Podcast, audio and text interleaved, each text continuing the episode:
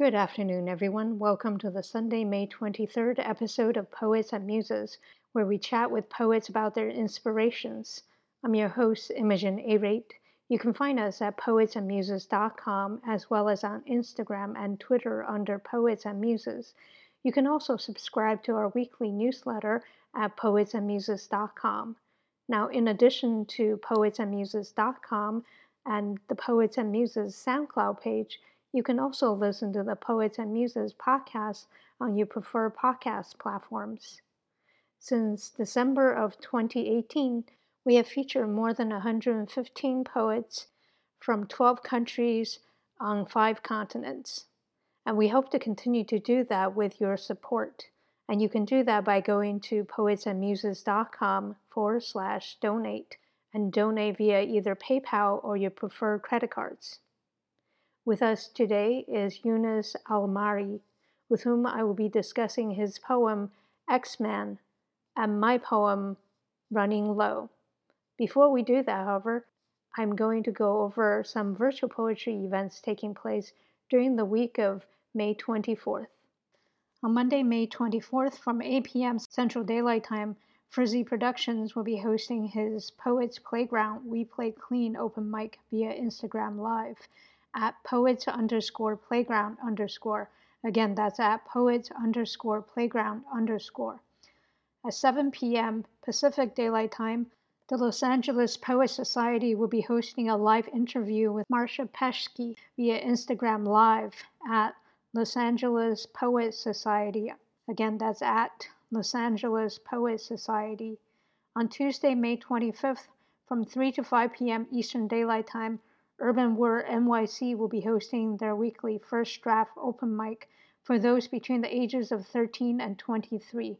It's a virtual writing workshop and open mic series facilitated by Roya Marsh. You can find out more information and register at urbanwordnyc.org forward slash first draft. Again, that's urbanwordnyc.org forward slash first draft. From 7 p.m. Eastern Daylight Time Sinister Wisdom will be hosting their launch event for Sinister Wisdom 121 Eruptions of Inanna. You can find out more information about the event at sinisterwisdom.org forward slash events. Again, that's at sinisterwisdom.org forward slash events. From 7 p.m. Eastern Daylight Time, Power of Jupiter and Bowery Poetry will be hosting their Resilience Poetry with Jern Ellis, Cameron Bruno, our past poet guest Mira Dasgupta, and Taj Goberth.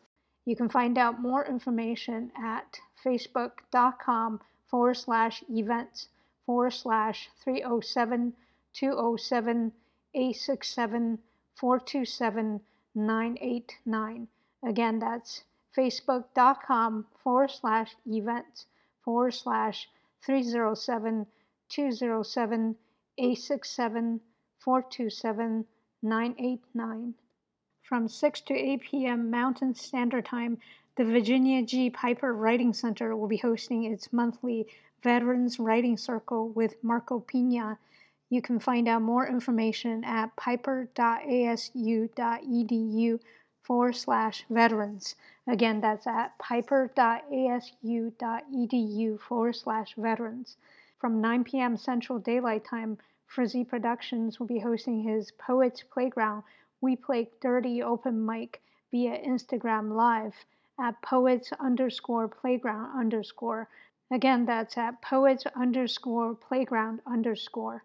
On Wednesday, May 26th, from 6 p.m. Amsterdam time, Word Up Amsterdam will be hosting their Inspiration Factory writing workshop by Janice you can find out more information and sign up at wordupamsterdam.weebly.com forward slash workshops.html.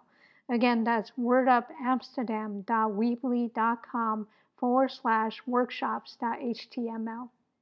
From 5.30 to 8 p.m. Eastern Daylight Time, Dew More Baltimore, Urban Word NYC, and City Lit Project will be hosting the 2021 Baltimore Youth Poet Laureate commencement hosted by Lady Brian featuring Delicia. You can find out more information at facebook.com forward slash events forward slash 468 726 701 100 771. Again, that's facebook.com forward slash events forward slash 468 726 701 100 771.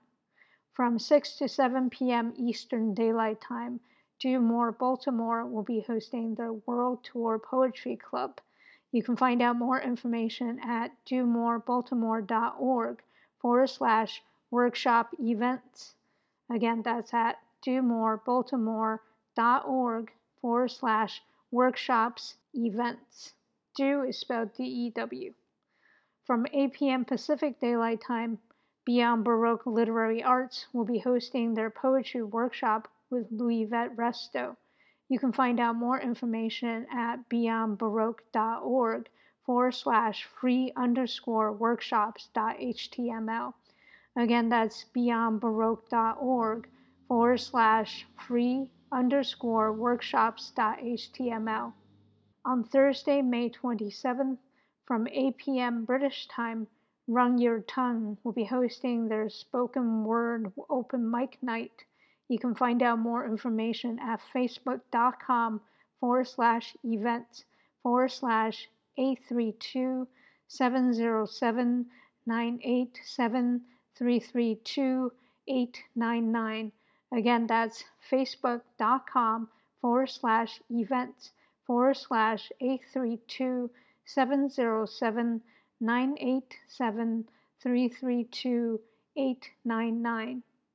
From 9 p.m. Paris time, Paris Lit Up will be hosting their open mic.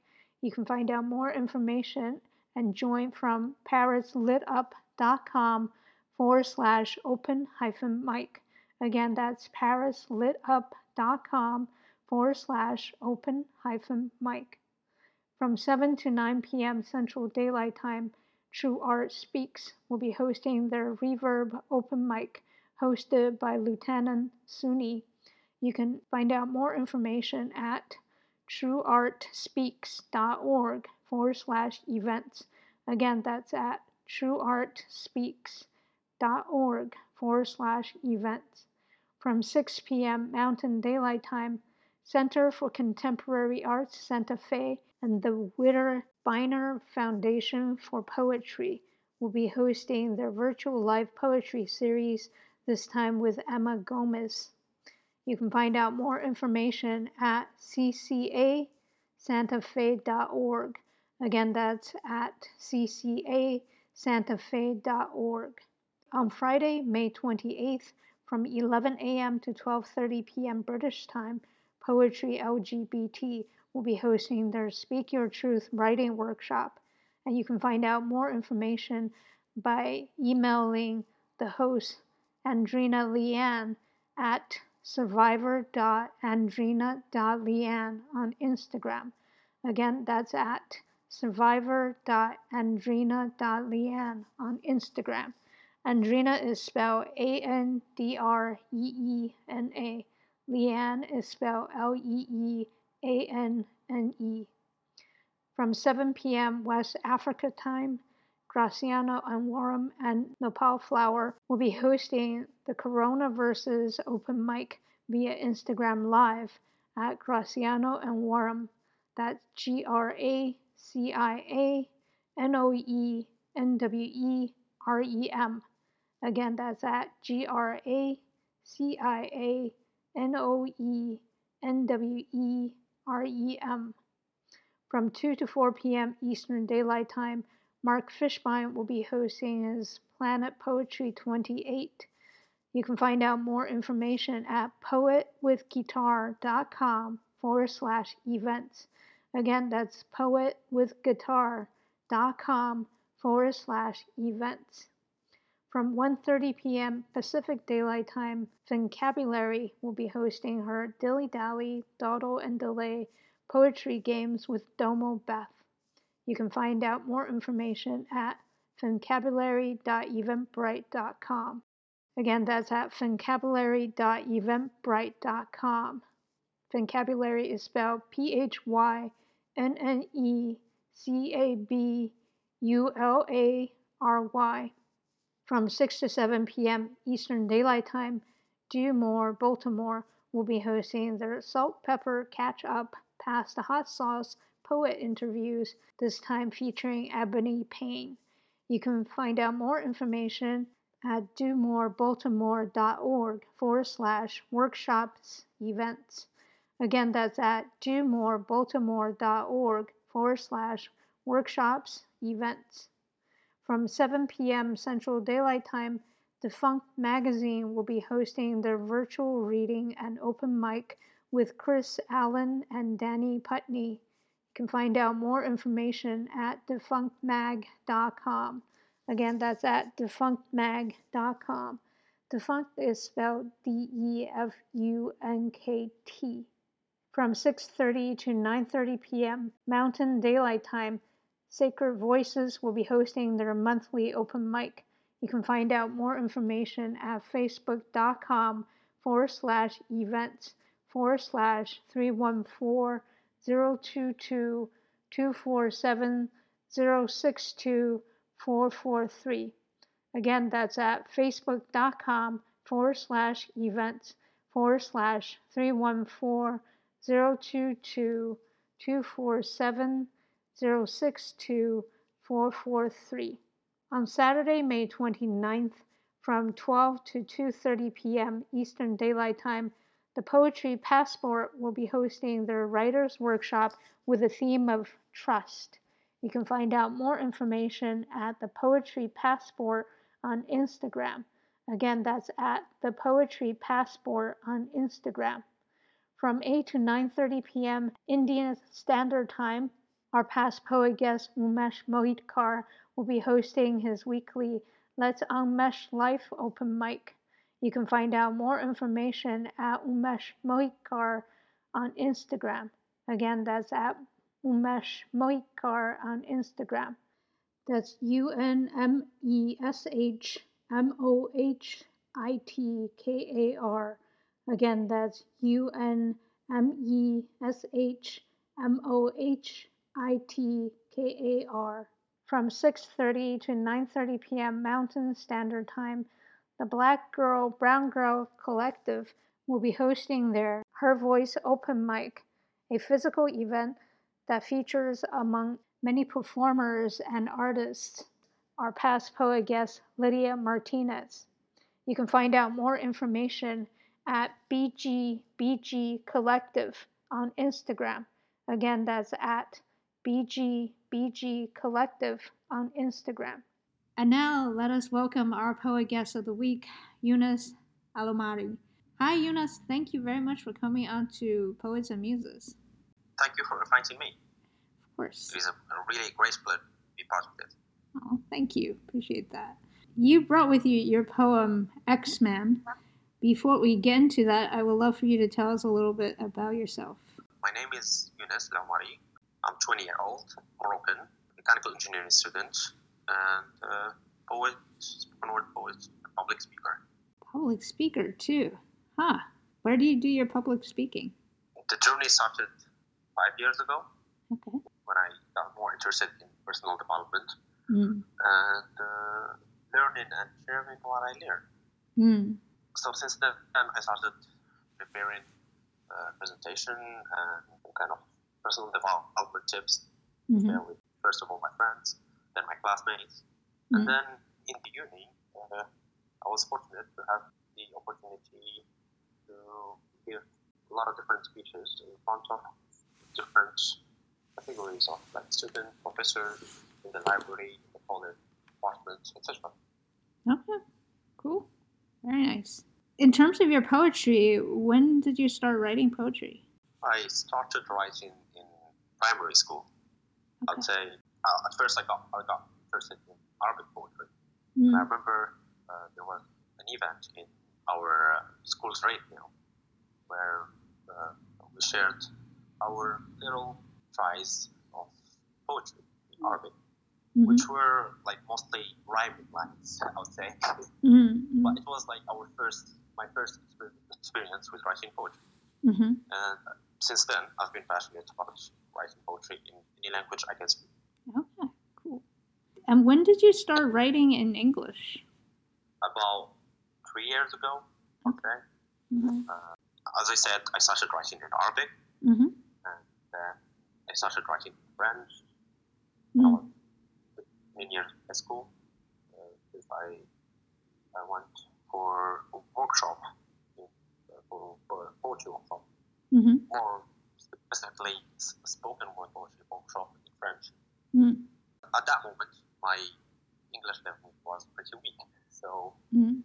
only after I took classes of English language that I got more interested in the language Mm-hmm. and of course poetry is free of any language so i was interested in how i can express myself poetically in this new language in my like vocabulary and Mm. my my learning process Mm-hmm. which was english at that Mm.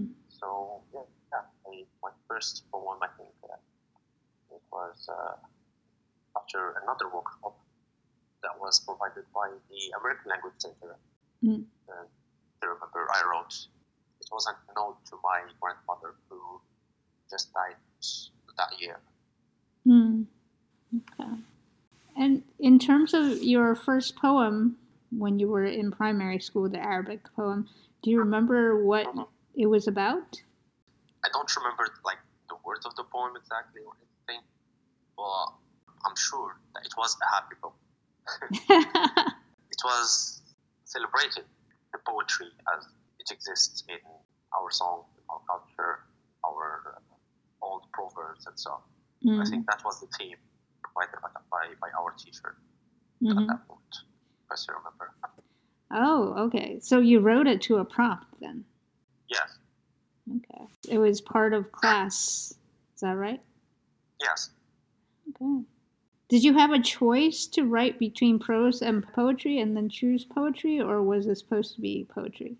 No, it was supposed to be poetry because, as I said, it was for uh, the poetry day or something like that. I don't really remember, but like was an event in, in the school radio that like that was focused on poetry. Okay. I remember we participated uh, with our Arabic poems, and then like other students participated their French poems, Mm. and the high school students provided their English poems. Mm, mm. Did you learn Arabic and French concurrently, or uh, did Arabic come first before French? In our school system, Mm-hmm. we normally learn them like at the same time simultaneously. Mm-hmm. So yeah, our day was pretty much like split into Mm-hmm. uh, morning our Arabic classes, afternoon French classes. mm But as like the, the language that is mostly spoken in Morocco was Arabic, mm so I found Arabic a little bit more easier than French at that moment. Mm. Okay. Yeah, I don't think I've heard, uh, at least not many of your French poems. I've heard some Arabic ones. Unfortunately, I lost most of them. No. Uh, what happened? yes, I remember I used to write all of them in my own notes, and that phone got broken, so I lost all of them. Wait, you wrote But where? Some of them are still in my phone notes. Oh, Uh, okay. It wasn't really a big of notebooks, Right. so and I still I still always my notes, but I'm just trying to pay like more attention to the and save them in the clouds and stuff. Yeah, yeah. Yeah, I Be uh more careful. yeah, and it's like such a tragedy. It is Yeah. indeed a tragedy because uh, I can remember some of them were not beautiful, but I think it's fine. Well, I guess you're gonna have to write new ones. Definitely. Mhm.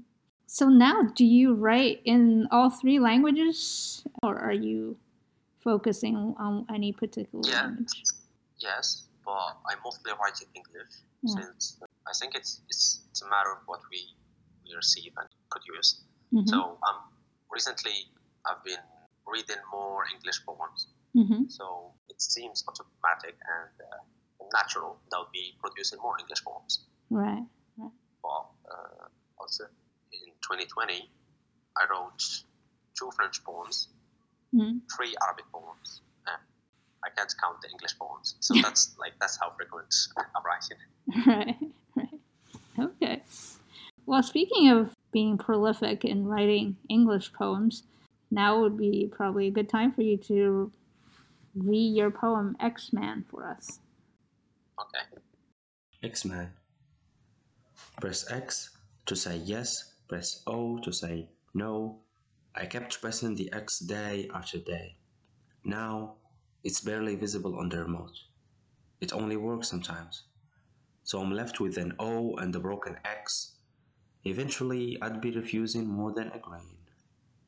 And now they think I've changed. They think I'm disrespectful. They think I'm selfish. And I wish I could say I don't care about what they think. But I do. And I wish I can still use the X. Because I want to say yes sometimes.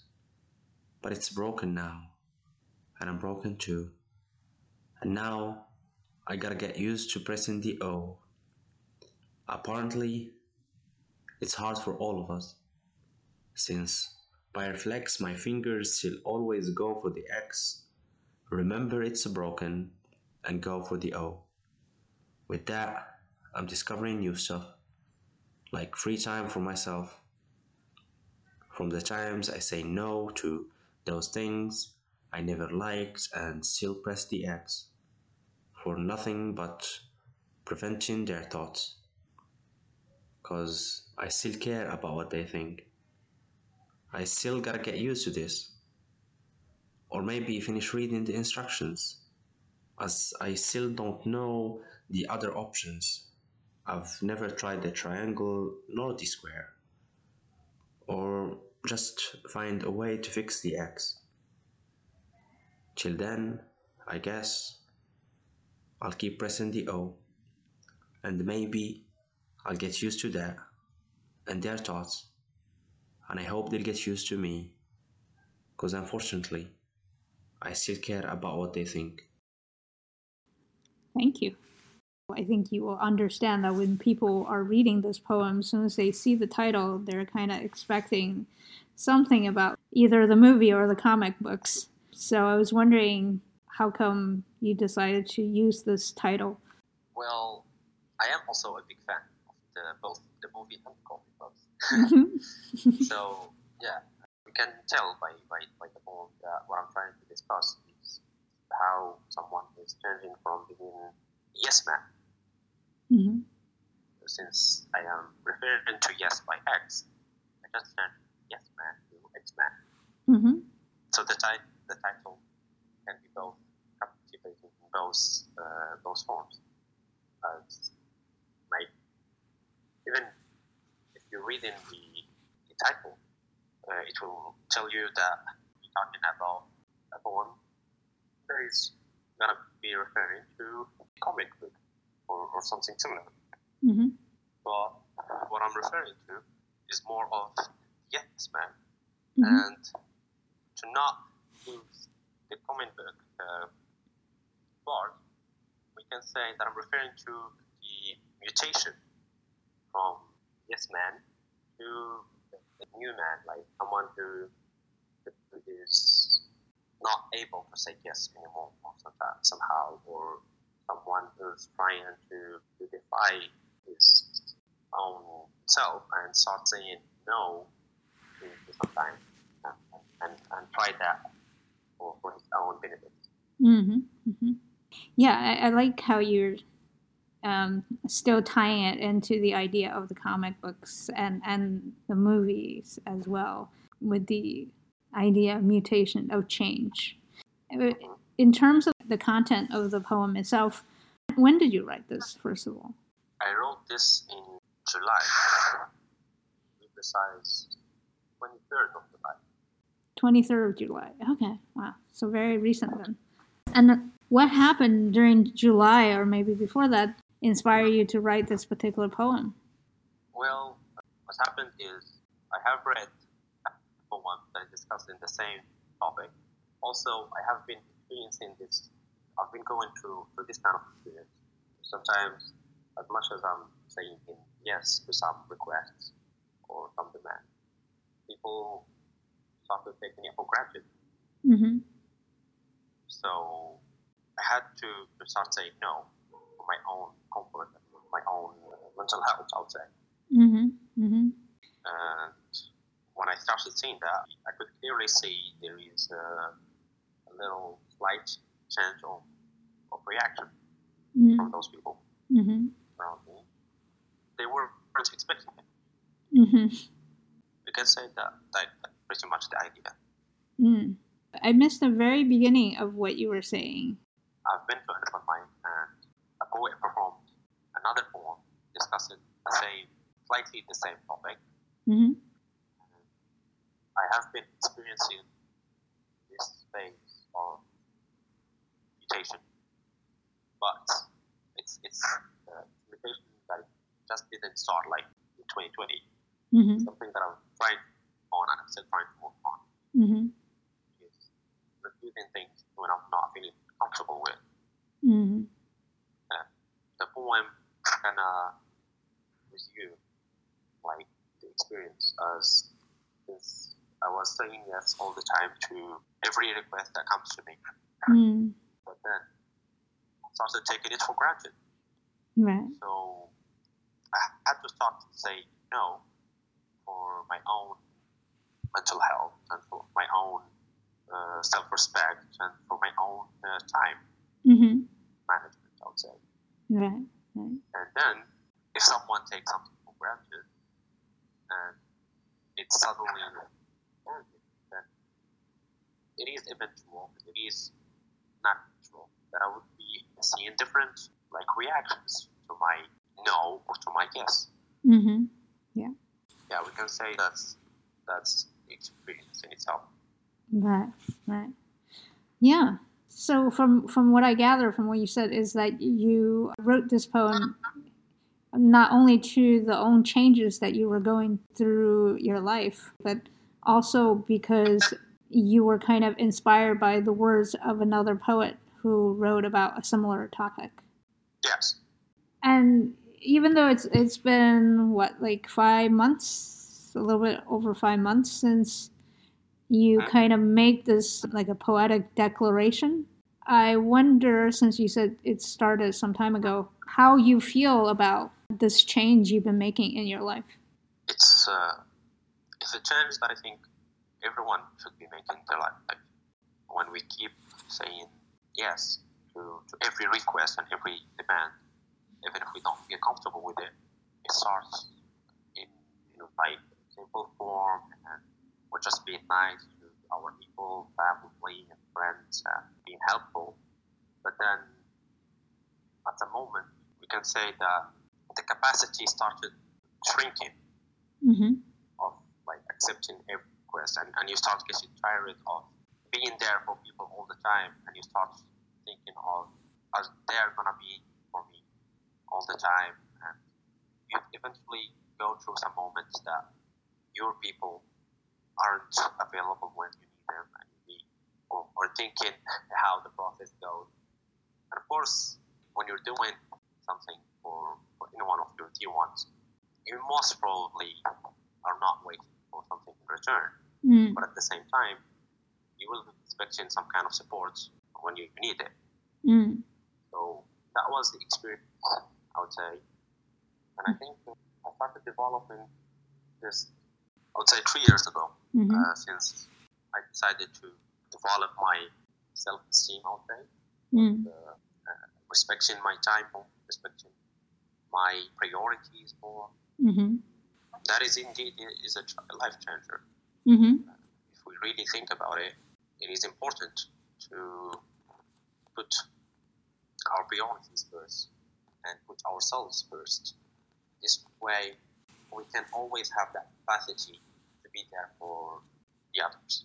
Mm. Otherwise, we won't be even doing enough for ourselves and, and giving ourselves enough, uh, I would say, attention and, and help and, and care. And that would leave us, I would say, even empty or energyless or I would say it feels like more of missing something like Mm. But it is important it is important to practice this Mm-hmm. Yeah. I think the practice is important Yeah, yeah. Well, since you've been doing this for about three years now, has it become easier to to sort of establish and and reinforce these boundaries to make sure that you are taking care of yourself? yes definitely Hmm. i think it is easier but i'm still at, at some stage that there are moments that i still can't say no though i really feel like i need to Mm. and I think it's it's fine considering like the the percentage of, of like the amounts I used to say no to back we talked about three years ago Mhm. and, and now it is a great change. I can see the, the effect on, on my daily life. Mm. Yeah, I think it's really interesting that uh, you're both talking about right now. We're talking about this uh, putting up better personal boundaries and taking care of ourselves, and also this the poem's progression where you're sort of it's almost like back to three years ago when you were analyzing this. But obviously, there there's some observations about the effects of starting to say no to people, even though they're always expecting you to say yes. But at the end of the poem, you, you, you left it at, till then, I guess I'll keep pressing the O, and maybe I'll get used to that and their thoughts. And I hope they'll get used to me, because unfortunately, I still care about what they think. Now, about five months on from writing this poem, and also three years on from you initiating this change, do you feel, aside from being able to establish your boundaries better, you are finding different friends who are more accepting of your boundaries. That's true. That's that's another point uh, and a good point that you mentioned there. As you go through the journey, you will eventually lose interest of a lot of your of the people you used to call friends. As once you start saying no, find that as, as I don't know, I would say a betrayal of that kind of friendship. but then you start meeting more people because this is the natural life cycle and the natural way life goes. So you start meeting new people, and these people, as soon as they meet you, they'll find you already at that process between like started saying no and you say yes sometimes and you say no sometimes. So they've seen like they when they meet you, you already have the boundaries. Mhm. It's Not like old friends where you put the boundaries and they start seeing it as a limit between you and, and them Mm. and a border for the friend. So for new people, they see that you have your boundaries and eventually they they start respecting that. Mm. And I think we're a lucky generation, I would say, Mm. as there is more awareness about mental health, about boundaries, about accepting people, about you know Mm. all these kind of things that were, were mostly missing, and no one taught us. I would say when we were children, Mm. and we rather learned it by ourselves or through the internet. Mm. And I think that's that's a good thing, and a great turn that this generation will be thankful. for. Yeah, yeah, I hope so as well. I think it's important to have a good understanding of ourselves in order to also have a better understanding of other people as well. True. I want to touch on the stanza before that where you explore a little bit and you talked about this a little bit. The stanza where you say, I still got to get used to this or maybe finish reading the instructions as I still don't know the other options. I've never tried the triangle nor the square or just find a way to fix the x, x being yes. So you kind of touched on it a little bit previously when you're talking about it, but can you talk a little bit more about that in terms of what you wrote?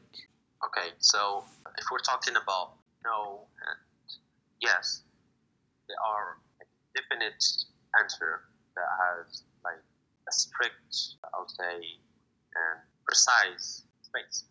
Mm-hmm. If I say yes, then, then I'm affirming, and then if I say no, then I'm rejecting, etc. Mm-hmm. And what I refer to by like the rest of the instructions is that there is some variety, other options between yes and no Mm-hmm. That you can start learning in, in the process. For example, three years ago, I wasn't even able to say I would do it, but not now. Mm-hmm. And I think you can, you can see where I'm going with this. Right. Like the options were either yes or no. But through this journey and through this outside mutation, we can tell that I learned a new vocabulary Mm. to answer, to request, and to be more, you know, uh, gentle in terms of reacting to the other person. And so I'm keeping my boundary. Right. I wouldn't give up something that is important for me and that is included in my priority for the Mhm. moment to just do an answer to someone's request. Mm-hmm. But it is still, you know, as I said, a work in process. Mm-hmm. Or just find a way to fix the eggs that doesn't only talk about the other option, Mm-hmm. also talk about like how I can arrange myself to, to have the capacity to say yes Mm-hmm. more times and arrange myself to be available for other requests. Right. Right. Because when we say yes, sometimes it's not only tiring. Sometimes you can say yes to helping, and, and I believe helping has not only uh, a positive effect on like the person requesting, but also on, on the person uh, providing the time and providing help. Mm-hmm. Mm-hmm. So that that I think what what I'm referring to in that. Right, right. I find it in this interesting the imagery that you evoke, right? These uh, instructions, because you know, since we're talking about basically learning how to manage life and how to manage interactions with other people in your own life, you know, there are no instructions, and so I would say it's more of a written book that you get to read more of it as, as we grow and we, we learn and, and, and develop for like more uh, both mentally and physically during like that whole process of going from childhood to teenager to adult, etc. So I think the instructions are available like in life. At the end, we're talking about I started to, to set boundaries mhm, and setting boundaries isn't something that I just wrote by myself for myself. mm, You can also relate to that. So I think these instructions aren't, aren't just personal, but are more human. And we just get to learn them and know how to model, have better human experience mm. through life. Yeah, I agree to the extent that this is something that many different people have and have gone through, and we're kind of learning by experience what it means to set boundaries and how beneficial it can be if it's done correctly or if it's done with care, right? At the same time, I feel like it is not as straightforward as an instruction manual in that no one Of course, you know not, not many people or very few people let's say specifically tell you well you should try this well when that happens so it's a lot of trial and error whereas instruction at least to me is something that this is kind of the only way or at least one of the best ways available it's you know you you can read it it's right here it's all in one place whereas what we go through in terms of setting up boundaries is something that we not only have to try to understand what to do, but we also need to go out and gather the information. So it's almost like we're writing an instruction book for ourselves. I can't disagree. But as I said, like these instructions aren't that much different Mm. between a human and another. Instruction is more about uh, living more experiences and, and discovering more. And when you discover, you can write them and, and read them for yourself. We can combine both ideas. Right. Yeah. I agree with that. And also the idea that, and the reason why I said we're writing our own instructions is because we also have to adapt a general rule for all human beings. Let's say, you know, making sure that we are taking care of ourselves uh, as well as being helpful. Somewhere between the line between individuality and collectivism. We also have to find out how we individually tends to manage our interactions with other people. Like, for instance, for somebody who has a very hard time being direct with other people, then what would work well for somebody who's much more direct will not work well for that person who is a lot more indirect in their actions and in their communication styles.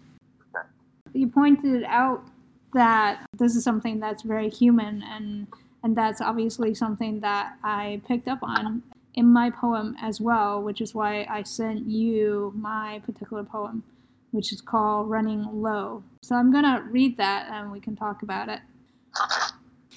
Running Low. I have no love for you. I am running low in store. When it was plentiful, they came, took, and robbed, never replenishing, never restocked now it's running low. Now I need you to invest your love before I can give you mine. I need new seeds to grow with, to cultivate a new harvest. So the poem you wrote is interesting as it kind of discusses the same concept out there.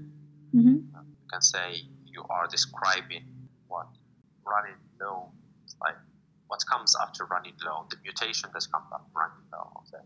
Mm-hmm. And how experiencing that led you to learning how to set boundaries. Mm-hmm. I'm interested, especially that line when you, when you say, now I need you to invest your love before I can give you mine. Can you develop more what you meant by that? But I think that's that's something that is quite different between our poems. Yeah, yeah. I think besides the imagery, one of the differences is the like which route we're taking in terms of dealing with the idea of running low on energy, on the sense of oneself, you know, like psychological health. I I think f- for me, I wrote that I need you to invest your love is because I've found that in my own behavior, I've always been the one to sort of give away love or, or give away loving actions or performing loving actions, whether or not the person who's receiving it is worth my continual performance of, of loving actions toward them. So now I'm saying I need to have people in my life who can show me that they love and appreciate me too. And I need to see that before well, in this in this poem, it has a sequence, but I think in real life is much less defined in terms of sequencing because, as you said previously, we don't perform honorable acts. We don't help others with any returns in mind. At the same time, it would be nice if we were living in a relationship or a, system of relationships where we are taking care of one another rather than just this one way direction of, of helping others. Sure. I like the imagery. Thank you. How it turns from strong, like emotional parts. The first part we're talking about not only given without taking, but it's also a little bit more aggressive. Mm-hmm. They, they came, took, and robbed never replenishing. While the last part of the poem, we see a lighter image and, and smoother which is cultivate and harvest, which is more related to nature. That is indeed interesting. Mm. You develop more in the, how the, the strength of the emotions from that we, you as, as, a, as a reader or as a listener I, I received from like the first part and the last part is way different It is interesting in the way you, you play with, with imagery. Mm, thank you. I thought it was interesting when you were talking about um, the idea of natural right? Because I think Yes. I, I think robbery is something that's natural as well. It's it's not a good natural, but it, it's sort of like when you have when you have a storm that come and destroy, you know, your entire harvest. Uh, it's something that is natural, but it's not a good outcome. Having said that, I also want to to answer your question as well. Is that as I said previously, I came to the realization, similar to you, that for a large part of my life, I was dealing with people who did not appreciate that I was giving them my energy, giving them my time, giving them my care and love, and just thought that, eh, you know, these are the things that they were entitled to. And sometimes, even if I didn't want to give something, they still coaxed it out of me, or they even took things from me that did not belong to them. So, this imagery of as if I was a, a grain store, a grain silo, I can't keep distributing things that I no longer have because it's it's been taken.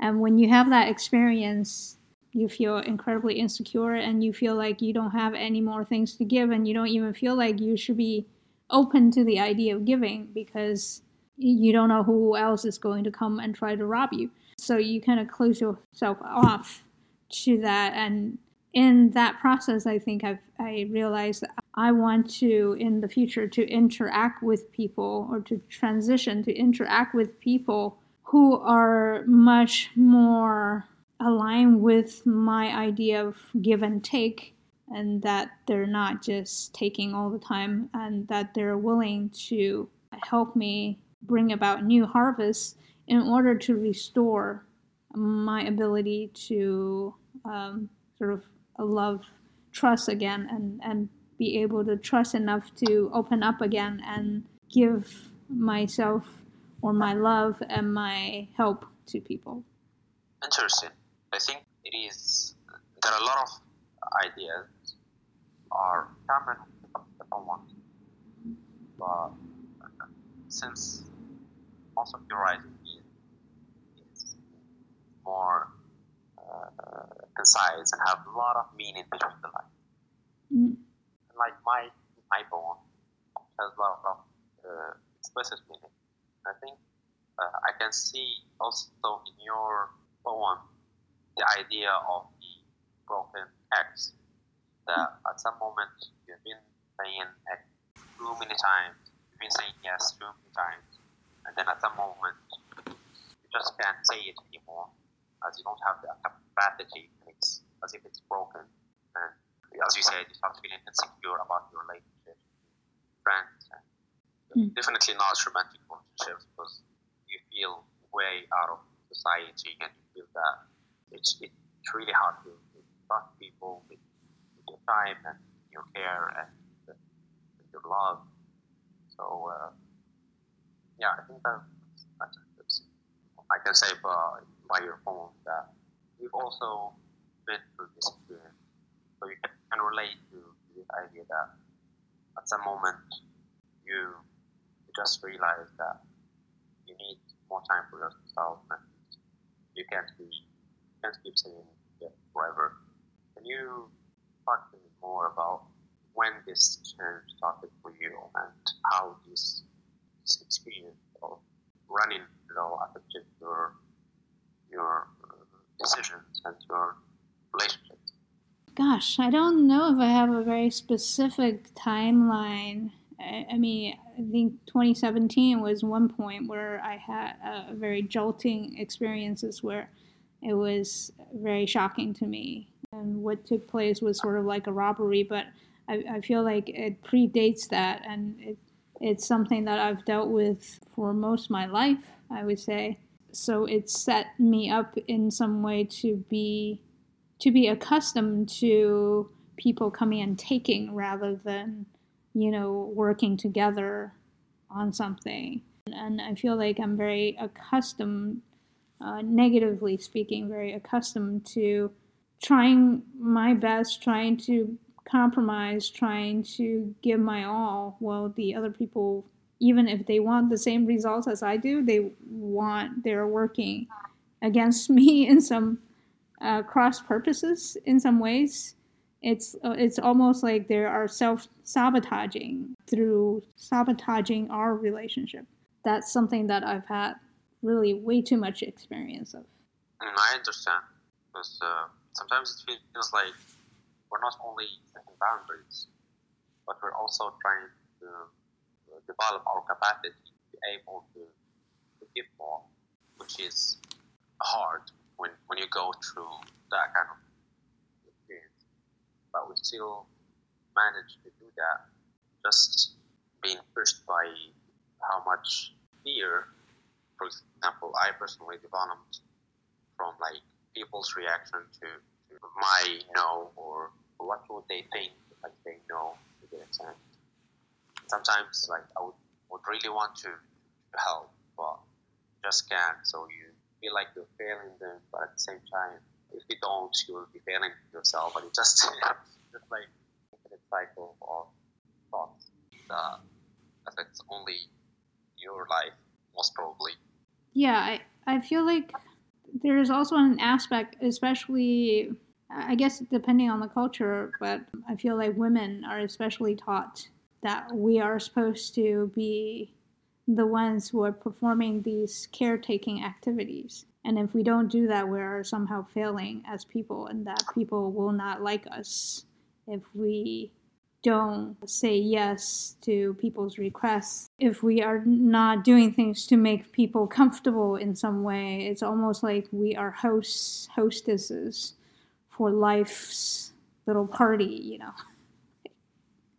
We're supposed to make sure everything runs smoothly. And to me it's it's very frustrating so it's something that's very ingrained and it's not necessarily it doesn't work necessarily well with our individual personalities as just person people true i'd say it is true that sometimes can see that there is more pressure on like one of the genders man or women and it, it differs from like an activity or another. Mm-hmm. As you said, like women are expected to be providing more care, and by the the norms that like, society is setting, and those expectations can can literally become uh, tiring and frustrating, as you say. Yeah, yeah, because that that becomes the expectation. That becomes the status quo expectation because it's like, oh, you're a woman, therefore you must make me feel this and that way. And I'm like, no, you know, not here to do that for you. It's very frustrating because I think the expectation is very different, as you said, depending also on the sphere sphere of life uh, that we're in because I feel like for men there is that expectation of caretaking in the more material sense, and I don't I don't feel like that's necessarily fair either because you know we we live our individual lives and certain things come naturally more naturally to our personalities rather than our gender. That's also true, especially if we're talking about how our current like society is developing, how there are more opportunities for, for both men and women in different fields and different domains and uh, getting into a larger space and larger options both in the so yeah I think that that makes something. Did you say larger space? Yeah, and I meant by that more options. Mm. So it it does sound and feel unfair to limit someone by some expectations that naturally stop working or efficient on like the current society how it's fastly evolving and fastly moving. Mm, I couldn't I couldn't hear the last thing you said. I said as these expectations should uh, stop somehow, or but we, we both know that like they won't really stop. They will just like slightly change. as everything is changing and they become more of limitations uh, to our current present uh, as we have more options and we have more ways to, to go through. Yeah, and I think expectations is something that needs to be changed and needs to be fought against, especially when you are at the arrow's target of those expectations, right? Because they set norms in society. And so to me, it's very frustrating when people are expecting, I mean, me, gender being very, uh, very important issue because I am the target of those expectations that I do not feel like I should be meeting because, you know, because of my gender identities. Yet people do have that. They don't necessarily question that they have that. I think, you know, expectations is something that a lot of people have grown accustomed to without having a real understanding of where they come from. So I definitely feel that having those expectations with regards to gender norms also makes it very difficult for people to be sympathetic toward one another when we don't live up or according to them we don't live up to their expectations. Whereas i'm like there's no manual you know coming back to it. Because you know uh, or or rather i don't live according to your manual. So and yeah i think people are very limited by their expectation by their imagination and there are very few people who are actually quite they don't manage to imagine outside of what they've experienced in life and that to me is very sad. And then they use those expectations they use those very limited limiting aspect of their lives to try to change your own person to try to take from you what you want uh, to take from you what you don't necessarily want to give what you shouldn't have to give I would say from my experience, uh, expectations affects me more in terms of me being the elder son. mm. Also, expectations affects me more parents' expectations from their son. hmm This is also something that affects my life experience. Mm. Uh, speaking of academically, creatively, even other the decisions. right but I, I somehow managed to deal with it kind of fine.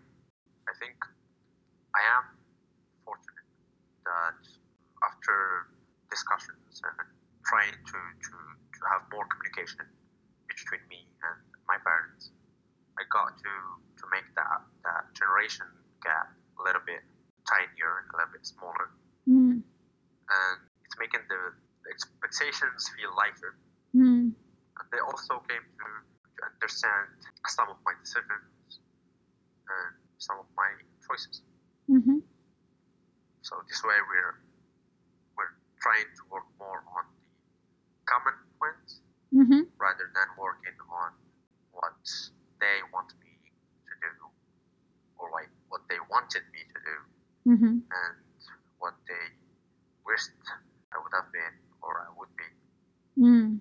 So yeah, speaking of communication, I think communication is always key. hmm but the scale sometimes can be different because you talked about how society affects you as a woman and communication can have positive effect but it's a bit harder to work on that scale Right, right, exactly.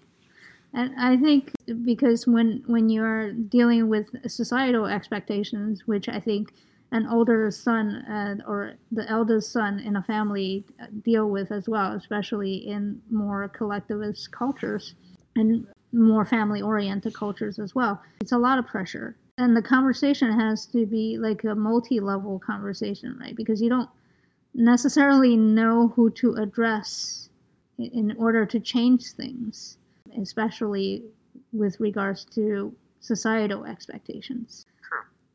And I think what affects an elder son is not only parents' expectations, it's Mhm. also society's expectations. hmm As uh, our parents sometimes, it's not only with their elder son, but also with, with all of their children. They try to, to lead their son fit in society's expectations hmm Yeah. while trying to make their son's experience kind of easier to deal with uh, the current society and so. But at the same time, this makes it hard. Sometimes uh, it, it is hard to, to, to deal with, and the expectations are, as you said, always heavy and not always manageable. Right, right. Yeah. I feel like for the first sons, uh, it's more about responsibility that you are carrying almost like the entire family's hope kind of thing. Sure. But I'm really glad to hear that you have been able to communicate with your parents and also they are receptive, which is wonderful because unfortunately it's not always easy to speak about it. Firstly, is not easy, but then to also also be able to find someone who's willing to listen and be receptive to change and be receptive to respecting you as the individual person that you are is also not uh, always easy to find. Yes. Well, I mean, the communication has been achieved and the understanding is somehow achieved. But of course, process wasn't easy. Right, right, You just have to to, to take the challenge and uh, go through it and try it. Right. I think otherwise you won't really know the, the answer you don't ask and you don't discuss. Right, right. And I think for like the societal aspects of it, especially as I w- was talking about the expectation toward women, is that even though there are plenty of women who have asked who throughout history who've basically said, well, just because we're women doesn't mean we will be happy to take on these roles. These are not suited to us as individual people, individual persons. I think the there hasn't always been, in fact, more often than not, there have been very bad reception to what when we were saying that, and the expectations. Uh, yes, they have changed and changed a lot, but there are still certain unspoken expectations that are very difficult to change. That, as I said, people are not necessarily willing to look at the shall we say, prejudices that actually lead to their expectations because they don't want to admit that they're prejudiced over. You know, gender differences. So then we can't even get to the point where we're having a conversation.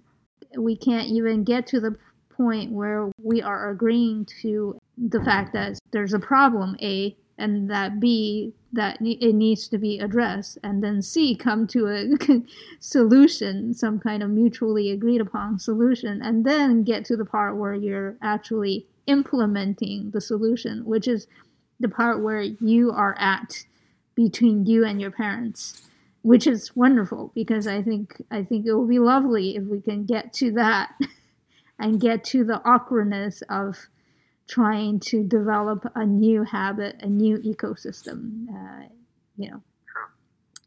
so But as you said, we can keep the hope yeah, keep working.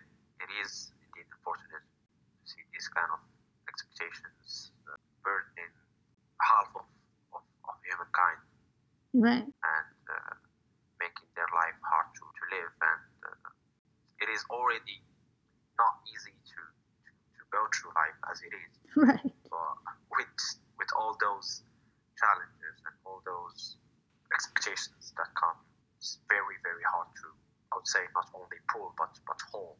It is challenging. yeah, yeah, exactly. And you know, yeah, we we do have to keep keep working on it because Yes. you know otherwise we would just uh, live a very disappointing life and it causes a lot of psychological and physical stress, and it's not because it ha- affects half of the human population um, in this respect. Uh, obviously, it's not good for the entire human population as a whole because Definitely. yeah, we don't live in isolation. So Exactly. I really enjoy our conversation, and I appreciate you taking the time to talk with me. And I was wondering before I let you go if you have any favorite virtual poetry events you'd like to share with the listeners, and also how people can follow you online. Well, you can follow me online from my Instagram mostly.